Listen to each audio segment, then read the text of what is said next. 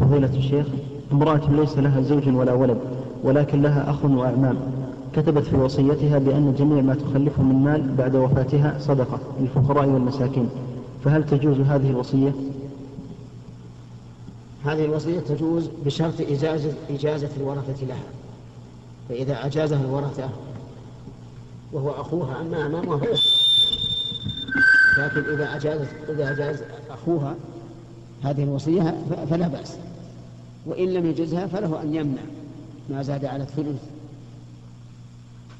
لأن الوصية لا تجوز بزائد على الثلث إلا بإجازة الورثة.